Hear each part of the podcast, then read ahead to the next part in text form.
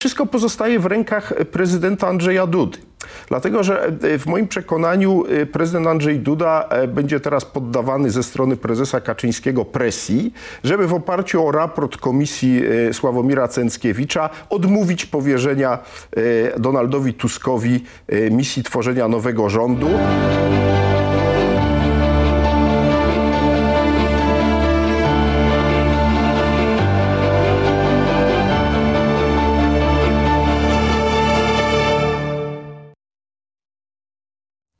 Witam Państwa. W przeszłości Pałac Prezydencki bywał już miejscem wielu niecodziennych uroczystości, ale takiej, która odbyła się w miniony poniedziałek, jeszcze nie mieliśmy. Zobaczmy materiał filmowy. Prezydent Rzeczypospolitej Polskiej postanowieniem z dnia 27 listopada 2023 roku powołał pana Mateusza Morawieckiego na urząd prezesa Rady Ministrów.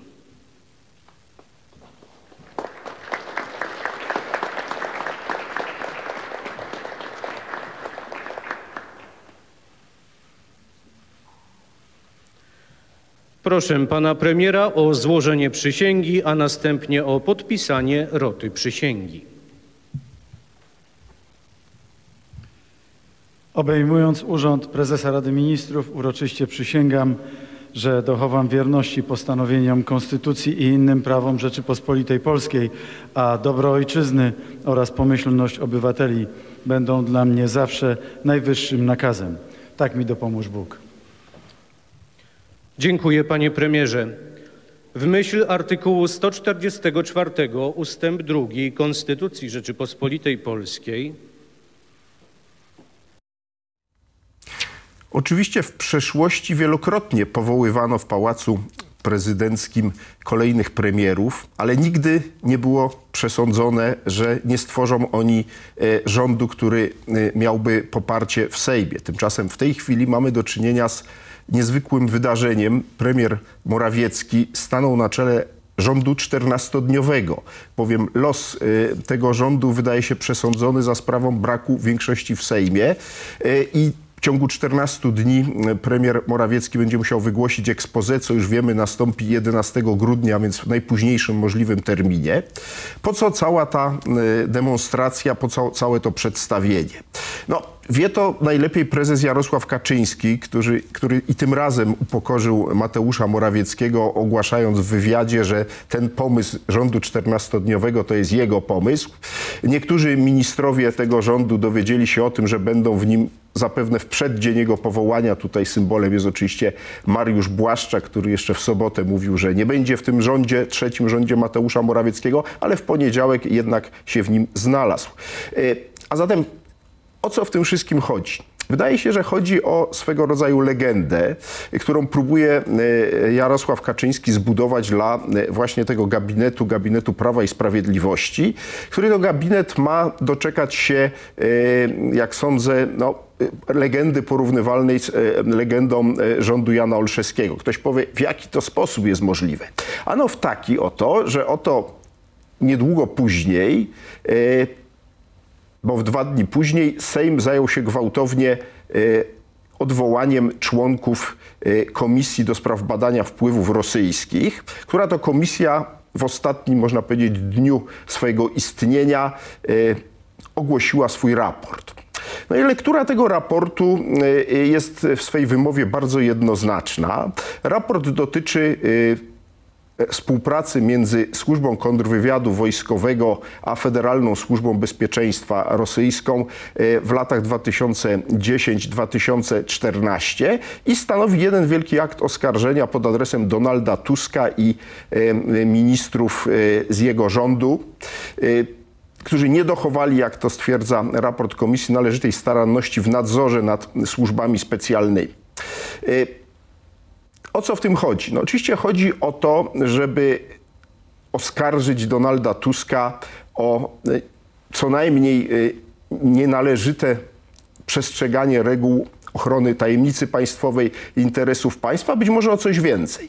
Konkluzje tego raportu, tej komisji są bardzo jednoznaczne. Komisja e, pod przewodnictwem Sławomira Cęckiewicza rekomenduje w domyśle prezydentowi Rzeczpospolitej, aby nie powoływał, nie powierzał wyższych stanowisk e, państwowych Donaldowi Tuskowi, Bartłomiejowi Sienkiewiczowi e, i kilku innym e, politykom e, dzisiejszego obozu dzisiejszej koalicji rządowej, która, która za chwilę zamierza przejąć w Polsce władzę. I teraz można by powiedzieć, że ten raport tej komisji nie ma większego znaczenia, że komisja przestała istnieć, bo jej członkowie zostali odwołani, nie powołano nowego składu. No ale wszystko pozostaje w rękach prezydenta Andrzeja Dudy. Dlatego, że y, w moim przekonaniu y, prezydent Andrzej Duda e, będzie teraz poddawany ze strony prezesa Kaczyńskiego presji, żeby w oparciu o raport komisji Sławomira Cęckiewicza odmówić powierzenia Donaldowi Tuskowi misji tworzenia nowego rządu. No i przy okazji też powołania dwóch innych ministrów, ponieważ mówi się o tym, że w rządzie Donalda Tuska ma się znaleźć także pan Bartłomiej Sienkiewicz jako minister kultury i Tomasz Siemoniak jako mi- minister koordynator służb specjalnych. No więc to są osoby wymienione w raporcie, e, w raporcie e, Komisji Cęckiewicza i gdyby tak się stało, no mielibyśmy do czynienia z e, sytuacją bezprecedensową w dziejach Polski, ponieważ rzeczywiście nie było nigdy dotąd tak, żeby prezydent odmówił powierzenia misji tworzenia rządu premierowi, który ma za sobą większość sejmową.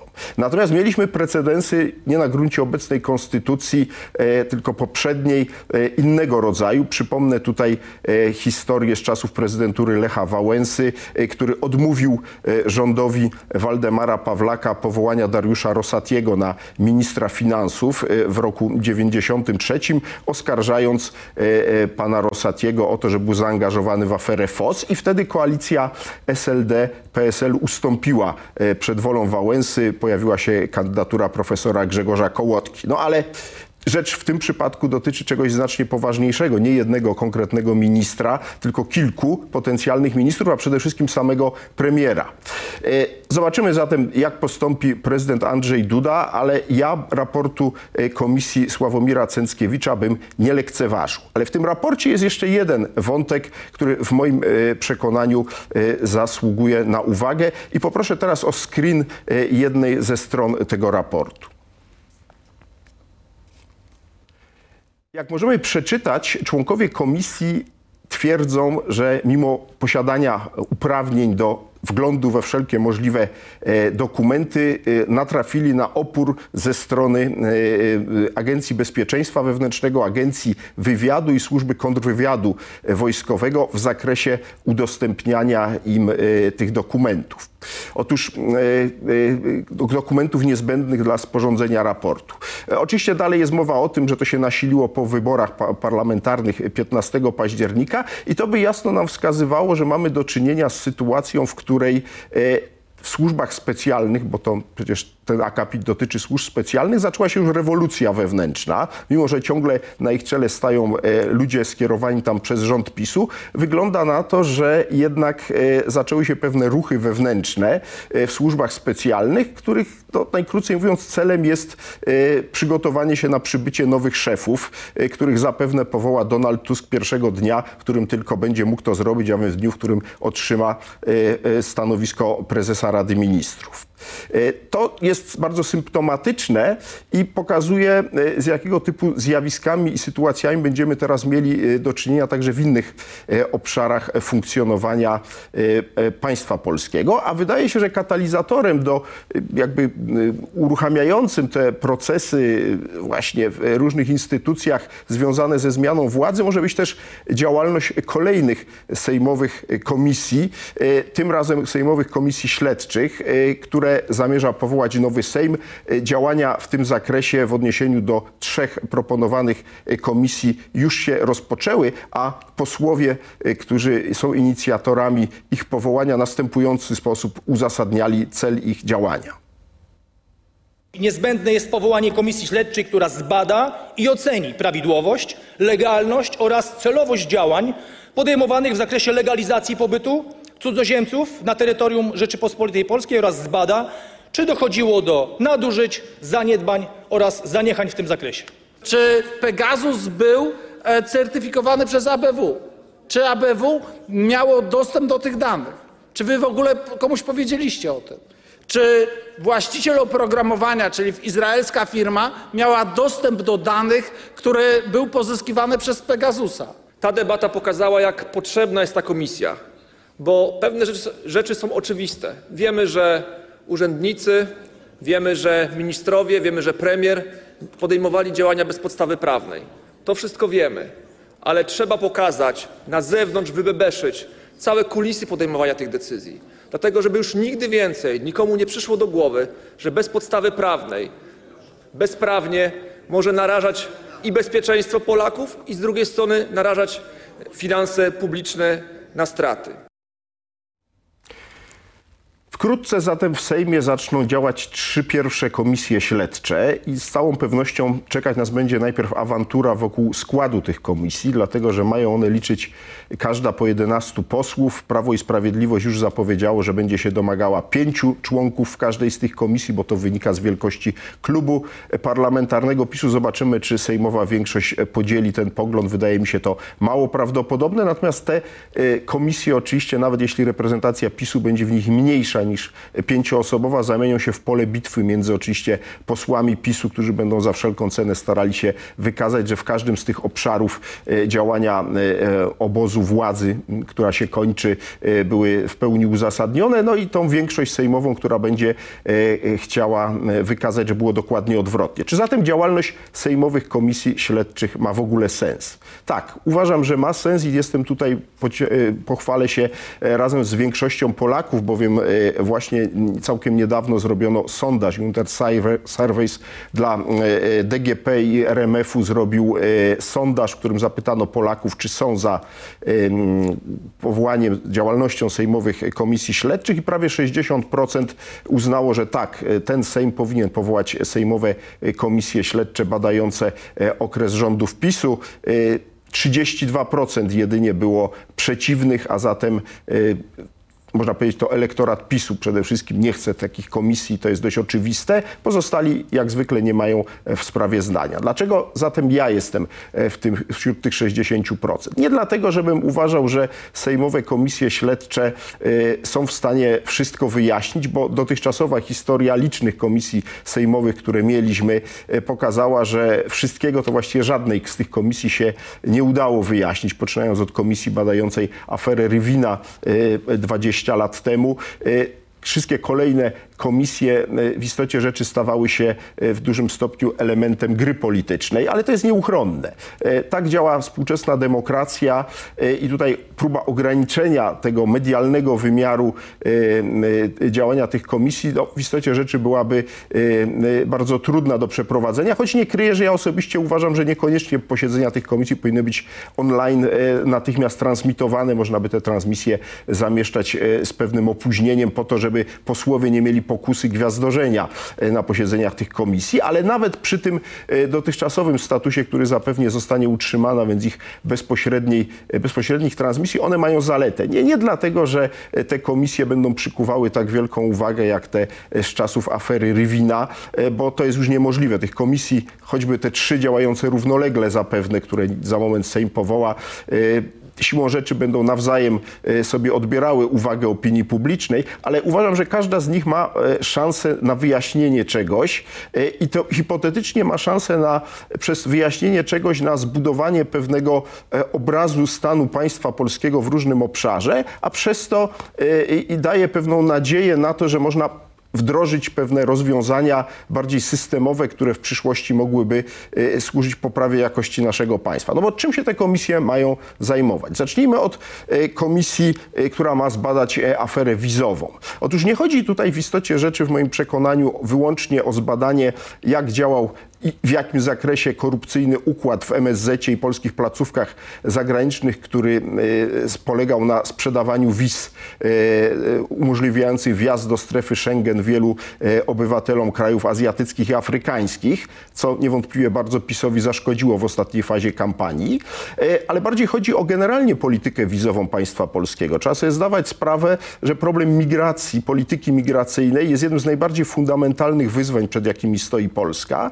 a w konsekwencji tego y, dobrze byłoby się przyjrzeć, czy cały mechanizm polityki wizowej państwa polskiego jest rzeczywiście dobrze przemyślany, dobrze działa, bo w moim przekonaniu y, y, właśnie polityka migracyjna realizowana za pośrednictwem określonej polityki wizowej jest jednym z największych wyzwań dla nowego rządu i nie kryję, że także dla kolejnych rządów w najbliższej dekadzie, a tak naprawdę nawet w większym obszarze czasowym. Druga komisja ma zbadać sprawę wyborów kopertowych. Ta może się wydawać najmniej e, spektakularna. Będzie to oczywiście próba e, wskazania e, odpowiedzialności wicepremiera Sasina i premiera Morawieckiego za decyzje z niedoszłych wyborów kopertowych, które nas jako podatników kosz- kosztowały. Przypomnę, chodziło o wybory prezydenckie w 2020 roku w czasie pandemii. One nas kosztowały e, e, e, prawie ponad 70 milionów złotych. Nie doszło do mm, ich, jak na szczęście do nich nie doszło. Natomiast jaką tu widzę zaletę? Ano widzę taką zaletę w tym, że to pozwoli nam odkryć mechanizm procesu decyzyjnego wewnątrz obozu Prawa i Sprawiedliwości i przede wszystkim ustalić osobistą odpowiedzialność prezesa Jarosława Kaczyńskiego, który sam w jednych z wywiadów powiedział, że to on wymyślił e, wybory kopertowe i on je forsował, więc ona będzie w sensie historycznym bardzo ciekawa, bo dowiemy się nieco więcej o kulisach podejmowania decyzji w okresie rządów osobistych e, prezesa Jarosława Kaczyńskiego, które e, trwały przez minione 8 lat. No i wreszcie trzecia, trzecia komisja, komisja, która ma się zająć sprawą afery e, e, związanej z inw- inwigilacją e, polityków i różnych osób związanych z opozycją przy pomocy programu Pegasus. Myślę, że ta sprawa jest niezwykle istotna, dlatego że ona, choć będzie tutaj najprawdopodobniej największy problem z jawnością obrad tej komisji, bo rzecz dotyczy funkcjonowania służb specjalnych, ale ona właśnie dlatego jest tak ważna, że jeśli prawdą jest to, co mówią politycy Platformy Obywatelskiej, ale także wielu innych, że szef sztabu wyborczego Platformy Obywatelskiej, pan Krzysztof Brejza, był w czasie kampanii w 2019 roku inwigilowany przez e, e, służby specjalne z pomocą e, programu Pegasus, to niewątpliwie mamy do czynienia z gigantyczną aferą, za którą ludzie e, odpowiedzialni powinni ponieść odpowiedzialność także karną. E, Ponieważ to jest w istocie rzeczy e, podważanie jednego z najbardziej elementarnych fundamentów demokracji. Albo była ta inwigilacja, albo nie i miejmy nadzieję, że komisja, Sejmowa Komisja Śledcza tą sprawę ostatecznie wyjaśni. Nie tylko czy ona była, ale także kto personalnie ponosi za to odpowiedzialność. E, Czy te sejmowe komisje śledcze e, e, przyniosą efekty? Oczywiście dowiemy się w przyszłości. Powiem tylko, że to nie koniec oczywiście. Rządząca szykująca się do przejęcia władzy koalicja zapowiada powstanie także kolejnych komisji. Czy to ma sens? No, zobaczymy, jak sobie poradzą te trzy pierwsze komisje. Y, Szacuje się wedle ich inicjatorów, że ich działalność powinna trwać od 3 do 6 miesięcy. Nie kryję, że nie wierzę w możliwość tak szybkiego działania tych komisji. Sądzę, że horyzont jednego roku to jest absolutne minimum y, y, dla rzetelnego zbadania każdej z tych spraw i oby to nie przekroczyło tego rocznego horyzontu. A jakich komisjach mówi się dalej? No, mówi się o powołaniu komisji, która miałaby się e, zająć e, między innymi aferą w Narodowym Centrum Badań i Rozwoju. I kom- i komisją, która nie kryje dla mnie osobiście byłaby najciekawsza, choć z wszystkich, których dotąd mówiłem, e, miałaby do wykonania najtrudniejsze zadanie, e, a mianowicie komisja śledcza, która miałaby zająć się działaniem struktur państwa polskiego w okresie pandemii, e, ponieważ wydaje mi się, że to jest niezwykle rozległe zagadnienie, ale paradoksalnie ono wydaje mi się najistotniejsze z punktu widzenia perspektyw państwa polskiego i jego naprawy, jeśli to w ogóle jest e, możliwe. Tymczasem, skoro mowa o naprawie państwa polskiego, to mamy do czynienia od już wielu tygodni z potężnym kryzysem, e, kryzysem na granicy polsko-ukraińskiej, kryzysem, który e, oczywiście ma swoje źródła w konflikcie rosyjsko-ukraińskim e, z 2022 roku, a także decyzjami, jakie zostały podjęte przez władze e, Unii Europejskiej za zgodą polskiego rządu e, wobec Ukrainy, a które uwolniły, mówiąc krótko, zarówno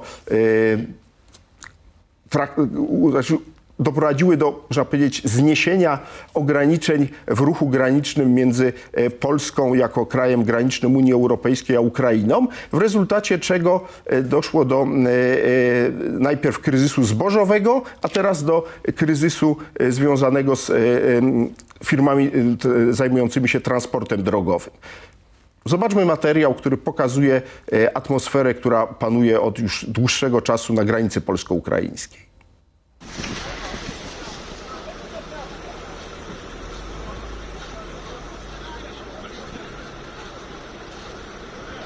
I ja mówię jasno, ten protest jest zasadny w kontrze do tego, co powiedział dzisiaj pan y, Suski w Radiu Z w rozmowie z Bogdanem Rymanowskim, y, że protest jest niezasadny, więc policja przeprowadza ciężarówki ukraińskich tirów i omijają to wszystko. Y, Protest jest zasadny, bo nie możemy zgodzić się na nierówne zasady. To jest tak naprawdę polityka... ja mógłbym nawet powiedzieć głupoty, ale to jest polityka dużej nieodpowiedzialności ze strony rządów Prawa i Sprawiedliwości, bo mm, chciałbym się mylić, ale to może być początek dużo większego konfliktu niż nam wszystkim może się wydawać. Jakiego konfliktu? Y, Konfliktu na tle gospodarczym między Polską a Ukrainą, który może mieć właśnie takie y, przejawy y, bardzo mocno społeczne. I cały ten dorobek sympatii zbudowany między Polakami a Ukraińcami przez no, prawie dwa lata od początku wojny może zostać wyrzucony do kosza przez złe decyzje polityczne. Policja odblokowała ruch dla samochodów osobowych.